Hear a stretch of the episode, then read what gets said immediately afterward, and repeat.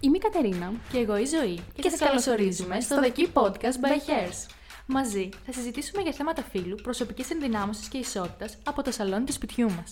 Πριν ξεκινήσουμε όμως, θα μπορούσες να αφήσεις για λίγο στην άκρη όσα ήδη γνωρίζεις και πιστεύεις; Σκοπός μας είναι να αμφισβητήσουμε στερεότυπα ώστε να επαναπροσδιορίσουμε την πραγματικότητα. Εμείς κάναμε το πρώτο βήμα.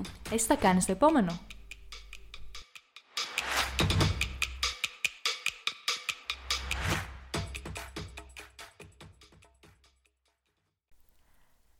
Καλημέρα ή καλησπέρα, αναλόγως που σας πετυχαίνω. Μετά από ένα εξαιρετικό επεισόδιο που είχαμε με την Κατέρνα και την Ήρδα, σειρά έχει ένα πολύ ιδιαίτερο πλάσμα. Η Σταυριάννα Μπαρμπίνη. Η Σταυριάννα αποφύτησε το 2013 από το τμήμα χορού ε, από το Καλλιτεχνικό Λύκειο του Γέρακα και ασχολείται με το χορό από το 2007. Θεωρείται μια performer βασισμένη στις κινητικές εκφράσεις. Το 2019 αποφύτησε από το τμήμα Θεωρίας και Ιστορίας της Τέχνης των, των Καλών Τεχνών. Το 2012 ξεκίνησε να εργάζεται στη βιομηχανία της μόδας ως diversity μοντέλο. Μέσα από την καριέρα της προσπαθεί να δημιουργεί εικόνες και performances σχετικά με τα κοινωνικοπολιτικά ζητήματα της εποχής μας. Στον ελεύθερο χρόνο της εξασκείται με τη γραφή. Καλημέρα Σταυριάννα!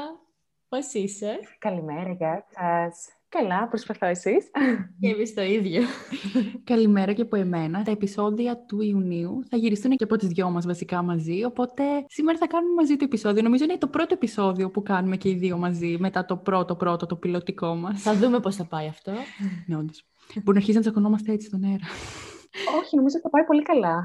Καταρχάς, θέλουμε να πούμε ότι χαιρόμαστε πάρα πολύ που mm. σε έχουμε στην παρέα μας και συμφώνησε να κάνουμε αυτό το επεισόδιο. Ε, γιατί θέλουμε πάρα πολύ σημαντικό να ακούγονται φωνές σαν τις δικές σου, έστω στο αυτό το λίγο κοινό που έχουμε. Και θα θέλαμε έτσι να ξεκινήσουμε να μας λες λίγα πράγματα για εσένα, για τη Σταυριάνα, για την αλοπεκία, πότε διαγνώστηκες, λίγα, λίγα πράγματα για την ιστορία σου. Ναι, Τι είναι επίσης η αλοπεκία, γιατί πολλά, πολλά άτομα δεν γνωρίζουν. Ναι. Να μάθουμε λίγο εσένα. Mm.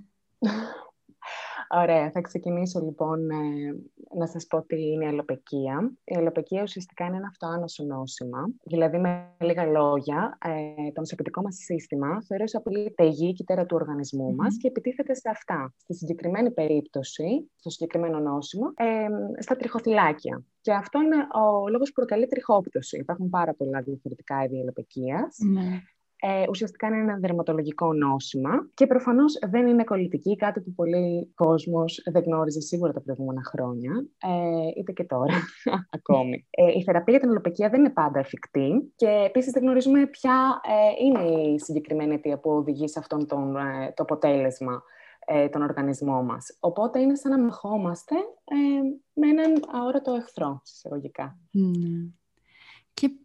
Και πόσο δύσκολο είναι, ξέρεις, αφού είπες ότι είναι ένας αόρατος εχθρός που δεν ξέρεις πώς προκαλείται, γιατί έτσι κι είναι και αυτό άνοσο, δεν, πολλές φορές η θεραπεία δεν πιάνει.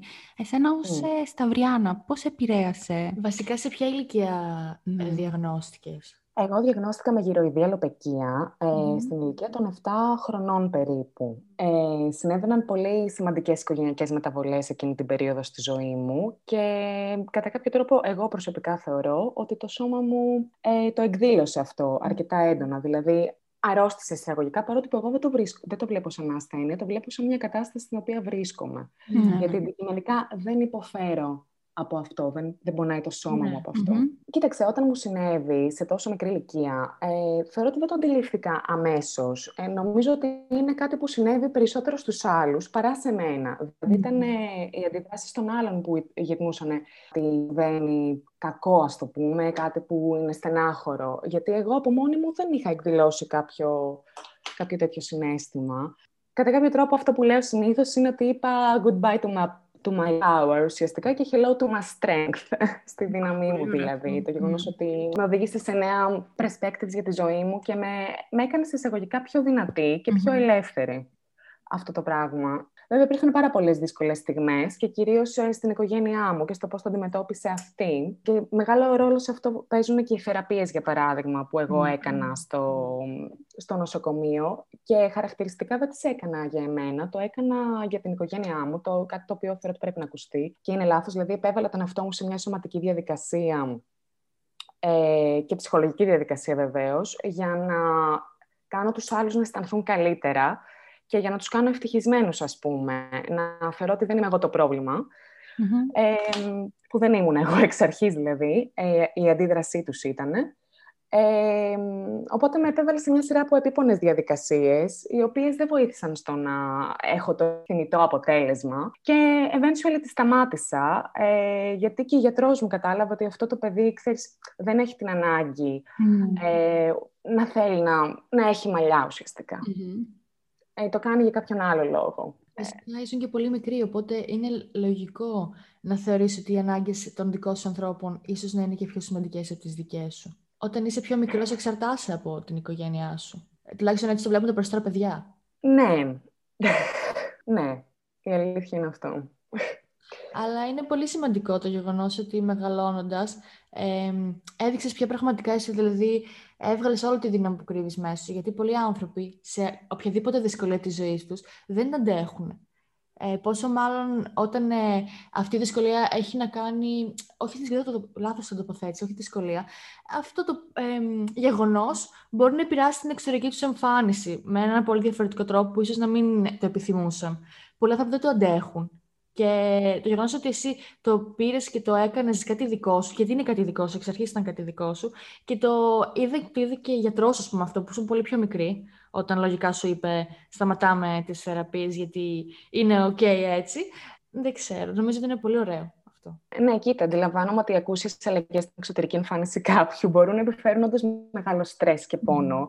Ε, οπότε και τις άλλε εσωτερικέ ε, διεργασίε. Αυτό που θα πρότεινα ουσιαστικά είναι ότι μπορούμε να δράξουμε αυτή την ευκαιρία για να εξερευνήσουμε τον εαυτό μας ε, από την αρχή κάτω από ένα διαφορετικό πρίσμα και να τον να αναδομήσουμε εκ νέου. Γιατί πολλές φορές οι δυσκολίες, όπως είπες, μας εξελίσσουν στο βέλτιστο εαυτό μας. Αυτό. Σε κάθε περίπτωση θα συμβούλευα βέβαια και μια ψυχαναλυτική προσέγγιση ναι. σε κάποιον ο οποίος δεν ξέρει πώ να διαχειριστεί mm. διάφορα πράγματα τα οποία του έχουν τύχει και δεν είναι ίσα ίσα επιβάλλεται αυτό για μένα. Ναι, σίγουρα βοηθάει πάρα πολύ και τα περισσότερα πράγματα δεν μπορούμε να τα διαχειριστούμε μόνοι μας. Ειδικά όταν συμβαίνει κάτι τόσο μεγάλο και διαφορετικό που ουσιαστικά η κοινωνία σου λέει ότι ξέρεις, πλέον θα θεωρείσαι διαφορετικός από όλους τους υπόλοιπους, ενώ στην ουσία δεν είσαι πάβει να είσαι άνθρωπος, δεν πάβει να έχεις ίδιες ανάγκες. Ναι, γι' αυτό εμένα ήταν ένα πολύ μεγάλο κοινωνικό τραύμα αυτό που είπες τη λέξη της χρήσης διαφορετικότητα. Το οποίο δεν είχα συνειδητοποιήσει μέχρι και πριν από δύο χρόνια το βαθμό που με επηρέαζε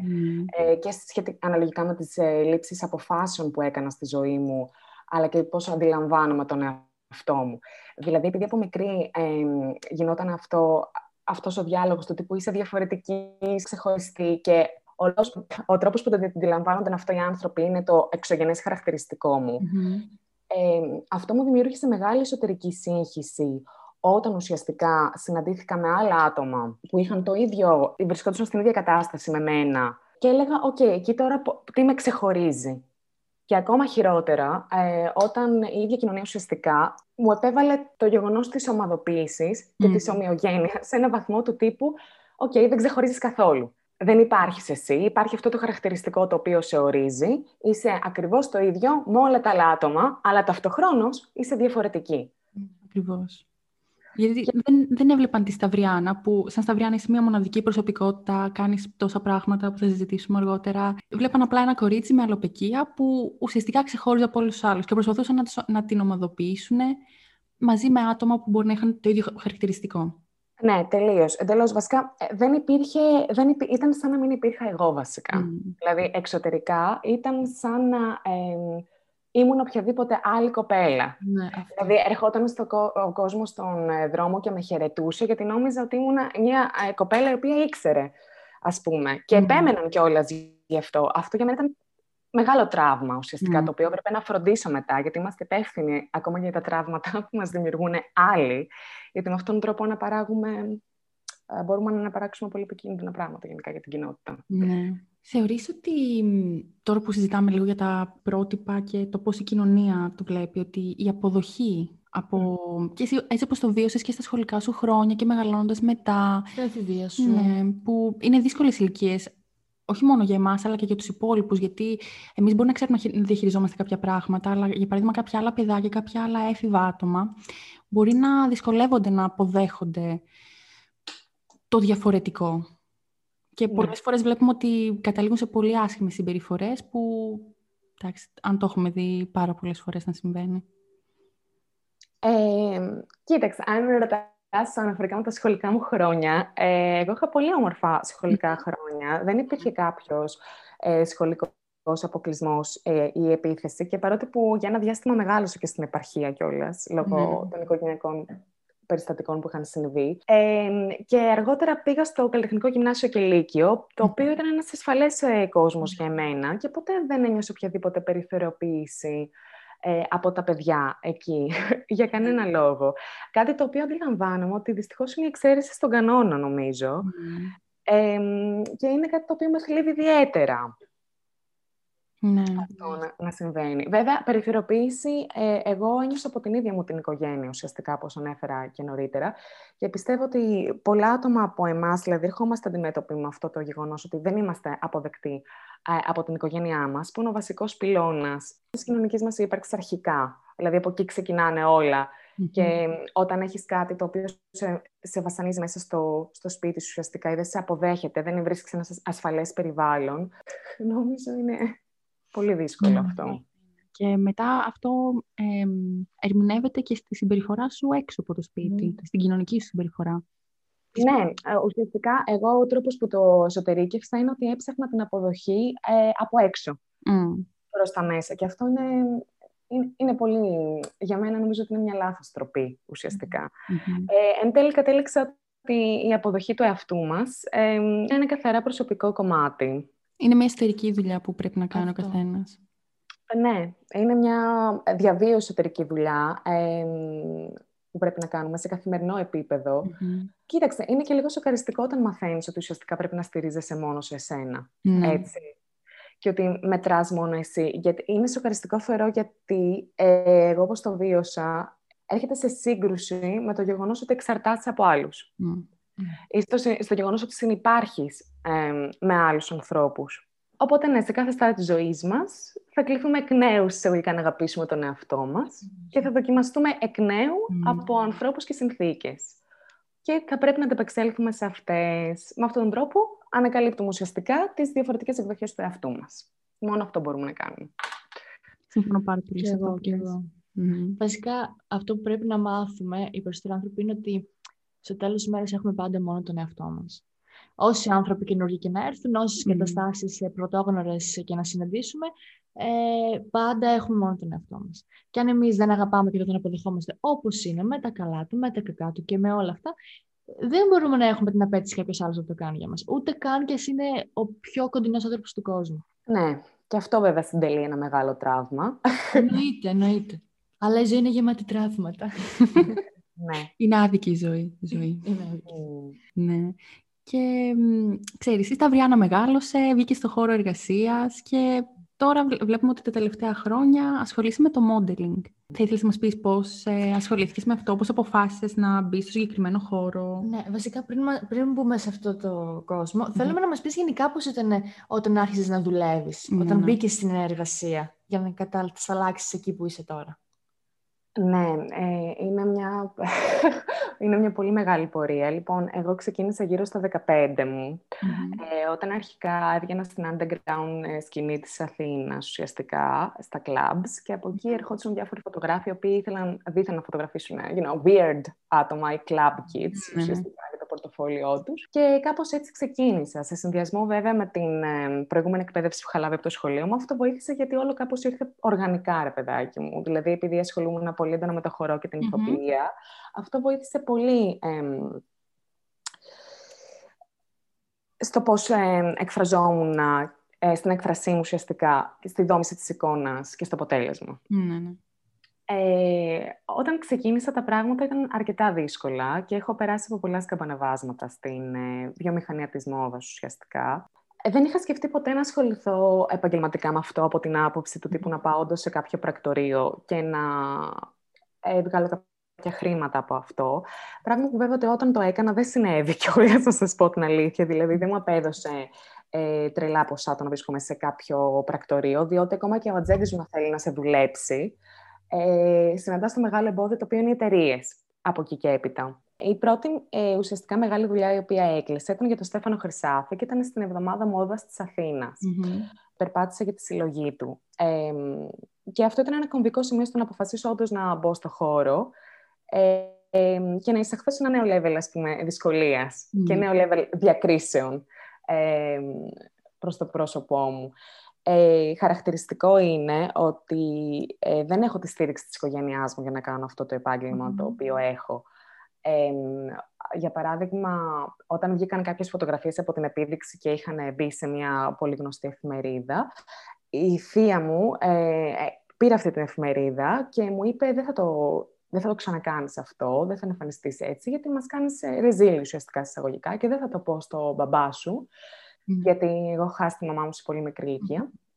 Ε, δεν θα το πω για να μην τον στεναχωρήσω. Ε, είδα λοιπόν ότι ε, ένα πολύ στενό συγγενικό μου άτομο δεν θέλει να φαίνονται αυτές οι εικόνες ναι. στο, δημόσιο χώρο, το οποίο είναι κάτι που με προβλημάτισε, το γιατί είναι σαν να το αντιμετωπίζουν σαν ένα είδος ατέλειας, που εγώ δεν το βλέπω έτσι, ε, όπως πολλά άτομα το βλέπουν. Ακριβώς. Δηλαδή, δεν είναι κάτι για το οποίο θα πρέπει να, να το κρύβεις, να ντρέπεσαι.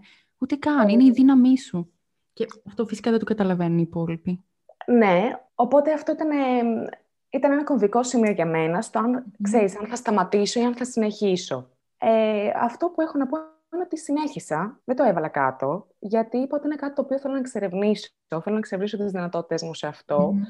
Είναι κάτι για το οποίο εγώ ίδια δεν τρέπομαι προσωπικά και δεν υπάρχει λόγος ε, να το κρύβω. Οπότε υπήρχαν πολλά εμπόδια στο... όταν η οικογένεια δεν στηρίζει το άτομο ε, με τη μοναδικότητα το οποίο το, την διέπει ουσιαστικά. Όταν δεν το στηρίζει αυτό μπορεί να επιφέρει ε, το άτομο σε πολύ δύσκολες καταστάσεις, από την άποψη ότι δεν έχει κάπου να ζητήσει μια βοήθεια όταν συμβεί κάτι στον εργασιακό του τομέα. Δηλαδή, όταν ε, συνέβη σεξουαλική παρενόχληση σε μένα, δεν είχα κάποιον να ρωτήσω πώς να το χειριστω Όταν ε, συνέβη κάποια επαγγελματική ρήξη, δεν είχα ε, κάποιον να συμβουλευτώ ή κάπου να γυρίσω. Το οποίο είναι πολύ σημαντικό για μένα να στέκεται η οικογένεια mm δίπλα στο άτομο να είναι εκεί γι' αυτό. Δηλαδή, οι άνθρωποι που αγαπάνε πραγματικά και το λένε ότι σε αγαπάνε και δεν, δεν προσπαθούν να στο περάσουν αυτό με τύπους του τύπου εγώ το λέω για σένα, για να σε προστατευσω ναι.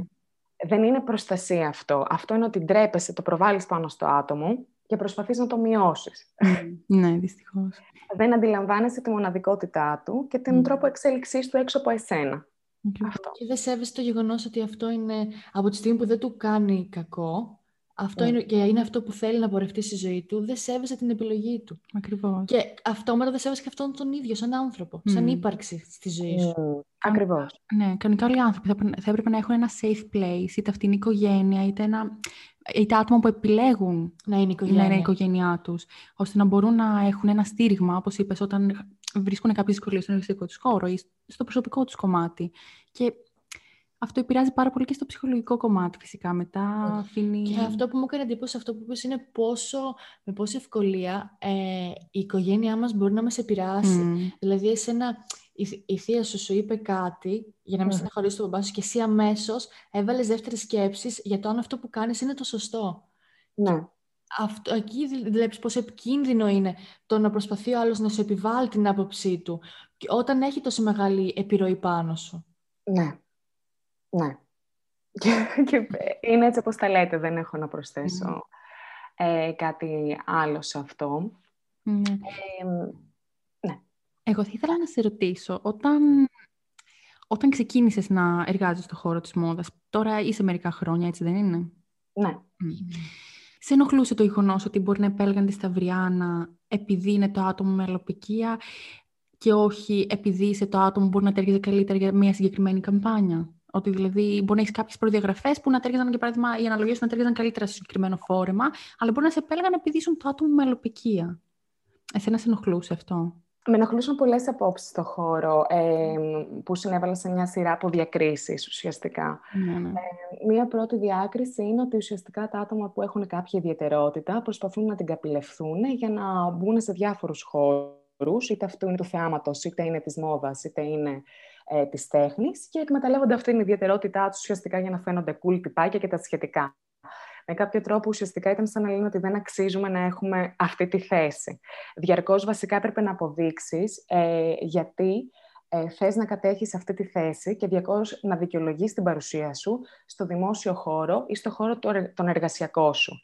Ε, και πώς αυτό συνέβαλε, σε αυτό συνέβαλε και μέσω των media, το οποίο ε, φτιάχνοντας το αφήγημα ε, του ακτιβισμού. Ότι ουσιαστικά η παρουσία σου ενέχει μέσα στοιχεία ακτιβισμού και ο λόγος που το κάνεις είναι για να ενθαρρυνεις ναι, ναι. ε, άλλα άτομα τα οποία είναι σαν εσένα. Δεν υπήρχε δηλαδή εσύ σαν εσύ. Ο λόγος που θα σου έδιναν ύπαρξη θα ήταν για να κάνουν ένα statement, όπως έχουν πει και άλλα άτομα στην εκπομπή σας, από mm. αντίστοιχε ομάδες, ε, είτε με αυτόν τον τρόπο ουσιαστικά δικαιολογούσαν την ύπαρξή σου. Ναι, ναι. Είναι αυτό το diversity quota που λένε ότι είσαι μόνο εδώ για τον diversity. Ότι ουσιαστικά δεν μας ενδιαφέρει κάτι άλλο, αλλά επειδή ουσιαστικά εσύ είσαι ένα διαφορετικό άτομο από τα κλασικά ξέρεις, μοντέλα που... Η κοινωνία θεωρεί ότι έτσι πρέπει να είναι Ακριβώς, και μέσα στο χώρο της μόδας ιδιαίτερα. Εμείς επιλέγουμε μόνο και μόνο για αυτό το λόγο, που φυσικά δεν είναι σωστό. Γιατί γίνεται διάκριση μέσα στη διάκριση. Ακριβώς. Ναι. Ε, προφανώς δεν είναι, δεν είναι εφικτό να εκπροσωπεί συνέχεια όλα τα άτομα της υποτιθέμενης mm. ομάδας που σε έχουν τοποθετήσει ότι ανήκεις. Και αυτό συμβαίνει γιατί ο, ε, ο ψυχισμός του κάθε ατόμου και το ταξίδι που έχει να κάνει είναι τελείως διαφορετικό από το δικό σου. Mm. Ε, καθώς επίσης, δηλαδή και το κοινωνικό περιβάλλον από το οποίο προέρχεται, οπότε δεν μπορείς να εκπροσωπείς εσύ όλο το κοινωνικό σύνολο που έχουν βαφτίσει αυτοί ότι θα εκπροσωπείς. Ακριβώς. Και ήταν κάτι το οποίο με μπέρδευε και πάρα πολύ, γιατί θεωρούσα ότι ναι, υπάρχω όντως για να βοηθήσω κάποιον άλλον να βρει τον εαυτό του. Ε, κάτι που δεν ισχύει. Είναι απλά ένα αφήγημα το οποίο μου, μου, μου είχαν βάλει ουσιαστικά, γιατί ο καθένας έχει τα δικά του βήματα. Μπορεί να βοηθήσει το γεγονός ότι εμένα θα με πάρει μια εταιρεία.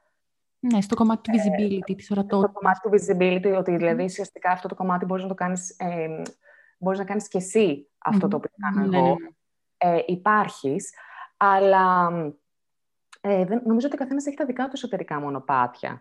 Και χαρακτηριστικά θυμάμαι όταν είχα κάνει μια συνέντευξη, τα έχω πάει τώρα πίσω μπρος, τα έχω πάει όλα θερμά, σε μια δημοσιογράφο, το οποίο είχαμε καθίσει, δεν θυμάμαι πώς το είχε φέρει κουβέντα, και της έλεγα ότι μου έχει τύχει στο μετρό, ας πούμε, κοπέλα η οποία ε, φοράει ότος περούκα, ε, να με δει, να πάθει ένα εσωτερικό σοκ, να γυρίσει και να αλλάξει θέση να κάτσει αλλού. Γιατί, γιατί σε εκείνη την, εκείνη την ώρα δεν ήθελε να βλέπει αυτό που είναι και το οποίο δεν το έχει αποδεκτεί. Mm. Ναι, ακριβώς. Υπάρχουν τόσο ε, λεπτές ψυχικές διεργασίες που τα άτομα τα οποία δεν έχουν το βίωμα δεν μπορούν να το αντιληφθούν αυτό και σου προβάλλουν αυτό που έχουν στο μυαλό τους ότι θα πρέπει να συμβαίνει. Δηλαδή ότι είναι η, η ενότητα, ότι είστε όλοι μαζί, ότι βοηθά το ένας στον άλλον. Δεν ισχύει αυτό όμως πάντα. Ναι. Αυτό είναι αυτό που προβάλλεις εσύ, επειδή δεν έχεις το βίωμα. Η ομάδα που έχει το βίωμα λειτουργεί τελείως διαφορετικά μέσα σε αυτό. Ακριβώς. Και είναι αυτό που λες, δεν μπορούμε να το καταλάβουμε. Όταν δεν βιώνουμε κάτι, όσο και να λέμε ότι το καταλαβαίνουμε, μπορεί ως ένα βαθμό να. Σίγουρα σας στηρίζουμε, στηρίζουμε τα πάντα, αλλά δεν μπορούμε να τα καταλάβουμε 100%. Είναι πολύ διαφορετικά τα βιώματα και από εμάς και από τον οποιοδήποτε άλλο μπορεί να βιώνει το οτιδήποτε στη ζωή του.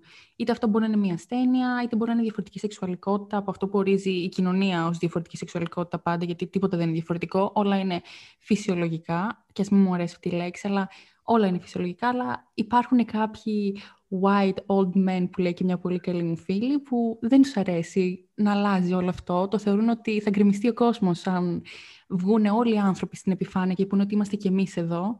Και ναι. όλο αυτό το κατεστημένο που έχει τιστεί αιώνες τώρα θα γκρεμιστεί και αυτοί όταν θα πάψει, αυτό. Όταν πάψει ο άλλος να ασχολείται με το τι του αρέσει του διπλανού του να κάνει, όλα θα είναι πολύ πιο εύκολα. Ακριβώς. Ο κάθε άνθρωπος έχει τα, τα δικά του μέτρα και σταθμά. Ο κάθε άνθρωπος έχει κάποια συγκεκριμένα πράγματα που του αρέσουν. Είτε μιλάμε για το σεξ, είτε μιλάμε για την ε, δουλειά που έχει επιλέξει να κάνει, είτε μιλάμε για τον τρόπο που του αρέσει να πίνει τον καφέ του. Ο καθένας έχει το δικό του και ε, εμείς που έχουμε να κάνουμε όλοι, όλοι μεταξύ μας, είναι να το σεβόμαστε και να κοιτάει ο καθένας τι αρέσει στον εαυτό του, όχι τι αρέσει στη Σταυριάννη, στην Κατερίνα ή στον οποιοδήποτε άνθρωπο. Αλλά πόσο δρόμο έχουμε μπροστά μας μέχρι τότε. Είναι όλο αυτό το τόσο ωραίο αφήγημα που έχει χτιστεί τόσα χρόνια που είναι δύσκολο να το αποδειχτεί ο άλλος. Σαν, πολύ σαν. Πολύ. Νομίζω ότι έχουμε πάρα πολύ δρόμο mm. ακόμα και αυτό ήθελα να πω ότι έχουμε περάσει ακόμα στο, ας πούμε λέμε ότι ok, okay, εντάξει, ας φαίνονται, αλλά θα φαίνεται μόνο μία συγκεκριμένη κατηγορία. Αυτό. Θα φαίνεται μόνο με έναν συγκεκριμένο η επιλογή του μοντέλου. Δηλαδή η συμπερίληψη δεν θα έχει εκφάνσεις Θα, γι' αυτό χτίζει αντιστοίχως άλλα πρότυπα, άλλα role models που πρέπει να καταρριφθούν ή να υπάρχει συμπερίληψη και να ενεργήσει αυτό. Γιατί το body positivity ουσιαστικά πρέπει να περιλαμβάνει όλες τις εκφάνσεις των σωμάτων και των ιδιαιτεροτήτων και όχι αυτό που η κοινωνία θεωρεί αποδεκτές. Και είναι και Γιατί μετά πάλι δημιουργούμε το, το επίπεδο των διακρίσεων ουσιαστικά. Mm. Έχουμε καταλήξει στο τώρα το πώς ουσιαστικά υπάρχει το positivity για να δίνει ενθάρρυνση σε αυτούς τους ανθρώπους. Ε, να βγαίνουν έξω, να υπάρχουν για αυτούς ε, και το βλέπουμε πάλι να ξαναπεριθεωροποιεί ουσιαστικά. Mm. Ναι, ναι. Και αυτό είναι που, που, που, είναι challenging για το όλο κίνημα του body positivity και το οποίο πρέπει να, το, να εντοπίσει από μέσα του. Γιατί βέβαια υπάρχει και εσωτερικευμένος μισογυνισμός και εσωτερικευμένος ε, ρατσισμός. Και πρέπει να το ελέγχουμε συχνά αυτό στον εαυτό μας, γιατί από τα κοινωνικά πρότυπα, με αυτόν τον τρόπο στρεφόμαστε ενάντια στον όμοιό μας. Ναι, ναι. Είναι αυτό που μας έλεγες και την προηγούμενη φορά, ότι ουσιαστικά δημιουργείται και ανταγωνισμός μεταξύ σας. Ναι, δημιουργείται πολύ έντονο ανταγωνισμός μεταξύ μας, γιατί υπάρχει πολύ έντονο ε, και στη μόδα το φαινόμενο του tokenism ουσιαστικά. Ναι. Δηλαδή την πρακτική του να ασκούμε μια συμβολική προσπάθεια, ε, να προσλάβουμε ένα μικρό αριθμό ατόμων, ή στο, ίσως ένα ουσιαστικά ναι. μοντέλο, για παράδειγμα, με αλλοπαικία, ένα μοντέλο με λεύκη ή οτιδήποτε άλλο, ε, για να εκπροσωπηθεί ε, αυτή η ομάδα και να φανεί ότι υπάρχει κοινωνική ένταξη και αποδοχή. Ναι, ναι. Αλλά αυτό δεν ε, βοηθάει καθόλου για να αναδειχθεί η εκπροσώπηση και η συμπερίληψη των ιδιωτεροτήτων. Ε, και δεν είναι, αυτό δεν αφορά σε καμία περίπτωση την ισότητα και την ένταξη των μειονοτήτων στο ναι. σύνολο, στο εργασιακό περιβάλλον. Έχει υποβαθμίσει, ξέρεις, και το όλο φάσμα της συμπερίληψης. Ναι, τελείως. Ε, για παράδειγμα, εγώ αυτό που βίωσα πάρα πολύ έντονα ε, είναι ότι τα πρακτορία, ε, ή τουλάχιστον με αυτά που εγώ υπήρξα, ε, τις χρονιές που το πέρασα εγώ, γιατί θεωρώ ότι αυτό σταδιακά αλλάζει, ναι. ε, δεν μπορούσαν να εκπροσωπήσουν, δηλαδή δεν, δεν παίρνανε εύκολα δύο μοντέλα της ίδιας κατηγορίας. Mm. Δεν θα συνέβαινε αυτό, γιατί δεν ήθελαν να χαρακτηριστούν κιόλας ως ένας πρακτορείο το οποίο ειδικεύεται για αυτή την κατηγορία. Φοβόντουσαν πάρα πολύ αυτή τη γενίκευση, αυτόν τον χαρακτηρισμό γιατί θέλανε να κλείνουν δουλειές ουσιαστικά σε όλα τα μοντέλα τους και αυτό δεν ήθελαν μια συγκεκριμένη ταμπέλα πάνω το πρακτορείο. Γιατί αυτό συμβαίνει, για παράδειγμα, ότι είναι το πρακτορείο το οποίο έχει πολλούς ανθρώπους με ginger μαλλιά. Mm. Είναι το πρακτορείο που έχει. Δεν ήθελαν να το έχουν αυτό, γιατί ήξεραν και αναγνώριζαν ότι, όπως βλέπεις, δεν θα τους φέρει ιδιαίτερα δουλειά. Ο, οπότε φοβόντουσαν να εκπροσωπήσουν δύο άτομα ταυτόχρονα. Υπήρχε πάντα ένα για μία κατηγορία. Ναι. Ουσιαστικά αναιρεί αυτό που, πήγαν, που πηγαίνουν να κάνουν και που πάνε ακόμα να κάνουν. Ε, ναι, γιατί δεν, ε, δεν νομίζω, αυτό ήθελα να πω, δεν νομίζω ότι είναι αυτή η πρόθεσή τους. Ναι, δεν νομίζω ότι πολλοί άνθρωποι στο χώρο ξεκίνησαν για τη συμπερίληψη. Mm, ξεκίνησαν περισσότερο για να κάνουν κάποια αυτό. Και θεωρώ ε, ότι τη συμπερίληψη πλέον προσπαθούν να την ε, προωθούν πολύ, γιατί θεωρούν ότι είναι κάτι που, που πουλάει πια. Ότι πάρα πολλοί κόσμος αρχίζει και, ναι, πάρα πολλοί κόσμος αρχίζει και ευαισθητοποιείται ε, όπως, ναι. που δεν είμαστε, είμαστε απλοί πολίτες να το πω έτσι, ε, και θέλουμε να βλέπουμε τέτοια πρότυπα σε ένα λεωφορείο, σε μια στάση, να βλέπουμε δηλαδή προσωπούνται άτομα ε, από όλων ε, των ειδών ανθρώπων, να το πω έτσι, ε, και αυτό οι μεγάλες εταιρείες το βλέπουν και προσπαθούν να το εκμεταλλευτούν με έναν πολύ λάθος τρόπο που ουσιαστικά ε, δεν, δεν αρχίζουν να μειώνουν το πρόβλημα, απλά το κουκουλώνουν κάπως για να ευχαριστιόμαστε εμείς όπως να είναι, να το πω έτσι. Ναι, κοίταξε. Για παράδειγμα, εγώ μέχρι και πέρυσι ήταν να μπει μια φωτογραφία μου με μια κοπέλα που είχαμε δουλέψει μαζί ε, σε ένα περιοδικό. Ε, χαρακτηριστικά αυτή η φωτογραφία κόπηκε από την επιλογή του περιοδικού, διότι ήταν σε φάση ότι εσύ δίνει συνέντευξη, δεν δίνει άλλη κοπέλα, δεν μπορούμε να τη βάλουμε για να σου παίρνει ουσιαστικά αυτό που εσύ κάνεις και το κοινό μπορεί να μπερδευτεί. Δηλαδή, mm. ήρθα μέχρι και πέρυσι, υπάρχει αυτό, το έχω σε μηνύματα, με αυτό, αντιμέτωπο με αυτό το περιστατικό, ας πούμε. Όπου δεν μπορούσε να μπει η φωτογραφία μου με την άλλη κοπέλα, αυτό που θέλω να πω είναι ότι η ίδια βιομηχανία ενορχιστρώνει ε, όλες αυτές τις αντιδράσεις, ε, τους mm. ανταγωνισμούς, το ποιος θα υπερισχύσει που λόγω της, ε, την παροχή λίγων θέσεων εργασίας προφανώς, mm. πρώτα απ' όλα. Δεύτερον, λόγω των συγκρίσεων, πάρα πολύ. Και ότι δεν το αφήνει η ίδια ουσιαστικά να ανθίσει αυτό το πράγμα. Και πρέπει να αρχίσουμε να βλέπουμε πώς μπορούμε να αλλάξουμε εστίαση σε αυτό και να δούμε ποιος είναι ο πραγματικός μας εχθρός, που δεν είναι το άλλο άτομο ουσιαστικά, mm. ε, αλλά είναι η πατριαρχία, είναι ο καπιταλισμός. Ε, και να δούμε ποιος κερδίζει από όλο αυτό, δηλαδή από όλη αυτή τη σύγκρουση. Ναι, ναι, ακριβώς. Ε, δεν νομίζω ότι υπάρχει κάποιος λόγος, δηλαδή, όταν αντιμετωπίσουμε αυτά τα στοιχεία, αυτό το αυτομαστίγωμα που κάνουμε, ε, δεν νομίζω ότι μπορεί να βοηθήσει κάπως στην, πρόσληψη, στην πρόληψη και στην αλλαγή. Mm. Το μόνο που μπορεί να βοηθήσει ουσιαστικά ε, είναι να βοηθούμε ε, η μία την άλλη, σαν άτομα, με τις ε, οδηγίες καθοδήγησης, ε, τη δημιουργία ευκαιριών mm-hmm. και τα σχετικά. Αυτό μπορούμε να κάνουμε.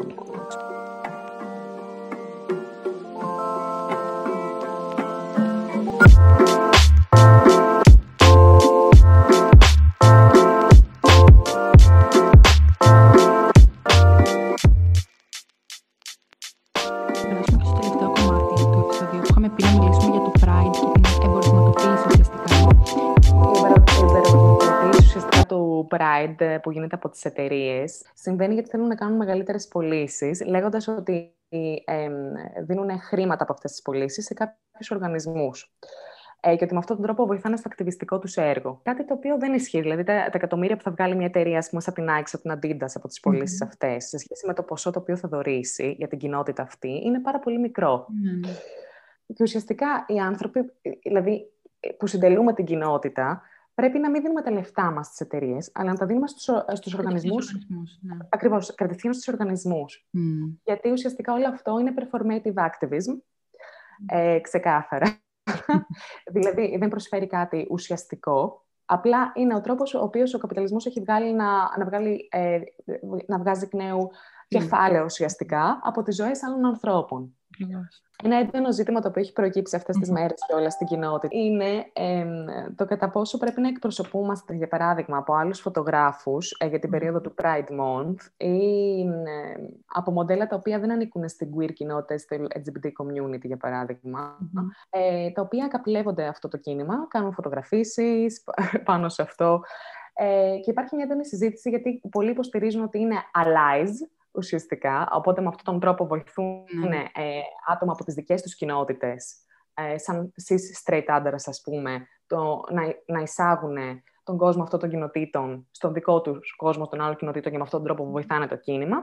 Και υπάρχουν άλλοι οι οποίοι λένε, ουσιαστικά ανάμεσα σε αυτούς είμαι και εγώ, ότι ε, δεν έχουμε φτάσει όμως στο σημείο ακόμα της ισότητας, ρε παιδάκι μου, ξέρεις, για να γίνεται αυτό το πράγμα. Δεν έχουμε φτάσει στο ότι όντως πίσω από τις κάμερες έχουμε παρουσία, έχουμε εργασιακά δικαιώματα, έχουμε εργασιακή αυτονομία, ε, εκπροσωπούμαστε στον εργασιακό χώρο εκτός από το performative activism ή εκτός από τις φωτογραφίσεις. Δηλαδή, η, ουσιαστική ενίσχυση της κοινότητας, ε, καλός ή κακός, προέρχεται και από, το, από ένα, την παροχή θέσεων εργασίας. Άμα λοιπόν δεν δίνεις στα άτομα του ίδιου του community ε, παροχή θέσης εργασίας, είναι σαν να κάνεις πάλι διάκριση. Δηλαδή, σαν, σαν ένα ε, straight, uh, straight άντρα στην προκειμένη περίπτωση, να εκμεταλλεύεται αυτό το κίνημα όντως για να βγει αυτός προς τα πάνω. Έχει ήδη προνόμιο. Πολλά από αυτά τα άτομα τα οποία εργάζονται στον χώρο της τέχνης ή στον χώρο της μόδας δεν έχουν αυτό.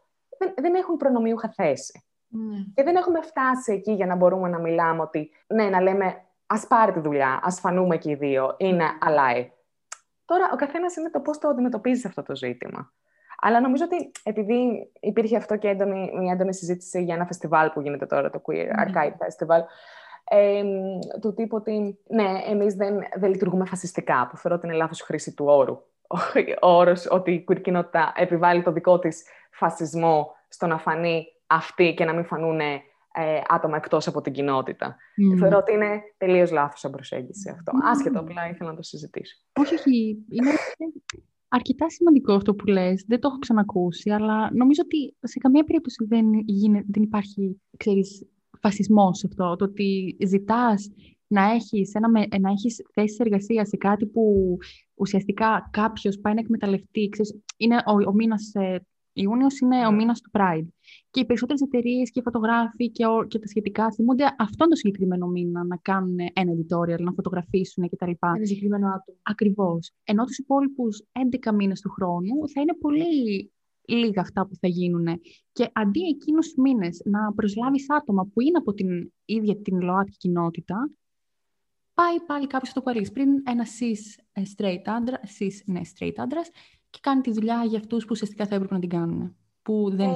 Όταν ζητάνε, ξέρεις, τα συγκεκριμένα άτομα και λένε ότι, ξέρεις, εμείς έπρεπε ουσιαστικά να κάνουμε αυτό που εσείς το κάνετε, γυρνάνε και λένε ότι είναι φασισμός. Όχι, δεν νομίζω.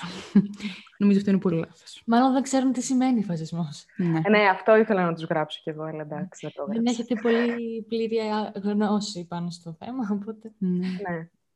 Απλά εγώ οφείλω να πω και τις δύο πλευρές. πολύ καλά έκανες. Πολύ καλά έκανες. Γιατί και τη συγκεκριμένη συζήτηση, μια παρόμοια συζήτηση σχετικά με την εκπροσώπηση της ΛΟΑΤΚΙ κοινότητα mm. όλη της χρονιάς, εκτός από τον Ιούνιο, είχα και με έναν φίλο μου εχθές που ψιλοδιαφωνούσαμε σχετικά με το θέμα. Που έλεγε ότι οποιαδήποτε προβολή είναι καλή και ότι όλο αυτό που γίνεται μέσα στον Ιούνιο είναι υπέρ της κοινότητας κτλ. Και, και λέω, ναι, σίγουρα δεν ανέρει το ένα με το άλλο σίγουρα είναι καλό το ότι μπορούμε όλοι και γιορτάζουμε και υποστηρίζουμε το, τον, τον, τον Pride Month. Αλλά γιατί η Adidas δεν μου βγάζει ένα πολύχρωμο παπούτσι το Φεβρουάριο και θα μου το βγάλει μόνο τον Ιούνιο; Ε, γιατί είναι καθαρά θέμα marketing. Είναι ε. καθαρά θέμα marketing ουσιαστικά. Και να σου πω κάτι, είμαστε τόσο διψασμένα εισαγωγικά για αποδοχή και εκπροσώπηση, mm. πιστεύω που πραγματικά δεχόμαστε το οτιδήποτε. Δηλαδή, θα δεχτούμε να κάνουμε και μια δουλειά τσάμπα, θα δεχτούμε και να δουλέψουμε κάπου επειδή εκπροσωπούμαστε όντως, επειδή mm. μας προσφέρεται αυτή η δουλειά. Ναι, αλλά, αυτό είναι. Χριστί, αλλά μέχρι πότε; Δηλαδή, είναι σαν να γυρνάμε στα αρχαία χρόνια που για τις δουλειές πληρωνόντουσαν με είδος. Πληρωνόντουσαν με λάδι και ρύζι. Ουσιαστικά είναι σαν να πληρώνεστε με τη δουλειά σας, για τις δουλειές σας με την εκπροσώπηση. Αλλά δεν πρέπει να πληρώνονται όλοι ίσα για όλες τις δουλειές που κάνουν. Ε, ναι, δεν ξέρω. Εγώ τώρα βασικά μου προτάθηκε από μια εταιρεία να δουλέψει όντως για τον Ιούνιο και ξέρω πόσο δύσκολο ήταν. Δεν ξέρω αν θα γίνει όντως η φωτογράφηση. Παρ' όλα αυτά το λέω. Ε, ξέρω πόσο δύσκολο ήταν να διαλεχτώ ανάμεσα σε 50 queer άτομα για να ταιριάζω σύμφωνα με το προφίλ της εταιρείας, σε αυτό το οποίο θεωρεί αυτή μοντέλο, και να εκπροσωπηθώ. Δηλαδή, μου φάνηκε τόσο περίεργο το γεγονός ότι θα με πληρώσει αν όντως γίνει δουλειά, που είχα πάθει σοκ. Δεν σου κάνω πλάκα. Έπαθα, Α, υπάρχει εκπροσώπηση. Α, τέλεια, τον αναλαμβάνει αυτή η εταιρεία. Α, τέλεια, θα πάρω λεφτά. Δεν ξέρω, μου φάνηκε εξωπραγματικό, αλήθεια. Ναι. Μα είναι. Ναι. Αν όντως συμβεί. γιατί, το έχουμε δει και, γιατί το έχουμε δει και αυτό, έτσι. Ναι. Ε, ναι. Μακάρι όμως να συμβεί. Στέλνουμε θετικά vibes. Μακάρι. Πριν κλείσουμε, θα θέλαμε πάρα πολύ να μας πεις εσύ ως Σταυριάνα κάτι που θα ήθελες να κρατήσει το κοινό μας. Ναι, ισχύει. Αυτό που θα ήθελα να κρατήσει το κοινό σας είναι να επενδύσεις στην έκφραση του εαυτού του και να αναλογιστεί τις ποιότητες του εαυτού του και πώς αυτές δεν πρέπει να τις μεταβάλει για να υπάρχει στο κοινωνικό σύνολο, αλλά στο πώς πρέπει να επενδύσεις σε αυτές και ότι αυτές είναι πραγματική του δύναμη. Πολύ όμορφο. Αχ, τώρα λίγο, ναι. Πολύ ωραία, πολύ ωραία. Ευχαριστούμε πάρα πολύ που ήσουν εδώ για αυτό το επεισόδιο. Ναι, σε ευχαριστούμε που μας αφιέρωσες λίγο χρόνο. Μας είπες αυτά που είχες να μας πεις. Ε, ήταν όλο πολύ όμορφα. Ναι. Και εσύ το ίδιο. Όχι, εγώ σας ευχαριστώ, γιατί είναι πολύ ωραία. Νιώθω άνετα.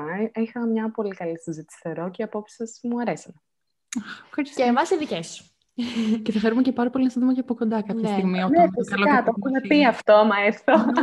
και άμα έρθουμε και εμείς φυσικά στην Αθήνα. Ναι. Αν έρθεις ναι, εδώ, πάρε ένα τηλέφωνο, εδώ είμαστε. Εννοείται. Σε στέλνουμε μια virtual αγκαλιά. Κάνε Λοιπόν, πολλά πολλά φυλάκια. Ευχαριστούμε πολύ. Θα τα πούμε. Μην ξεχάσεις να ακολουθήσεις τους λογαριασμούς μας σε Instagram, Facebook και να κάνεις subscribe όπου ακούς τα podcast σου. Και μέχρι την επόμενη φορά, μην ξεχνάς να ενδυναμώνεις τον εαυτό σου, αλλά και τους γύρω σου.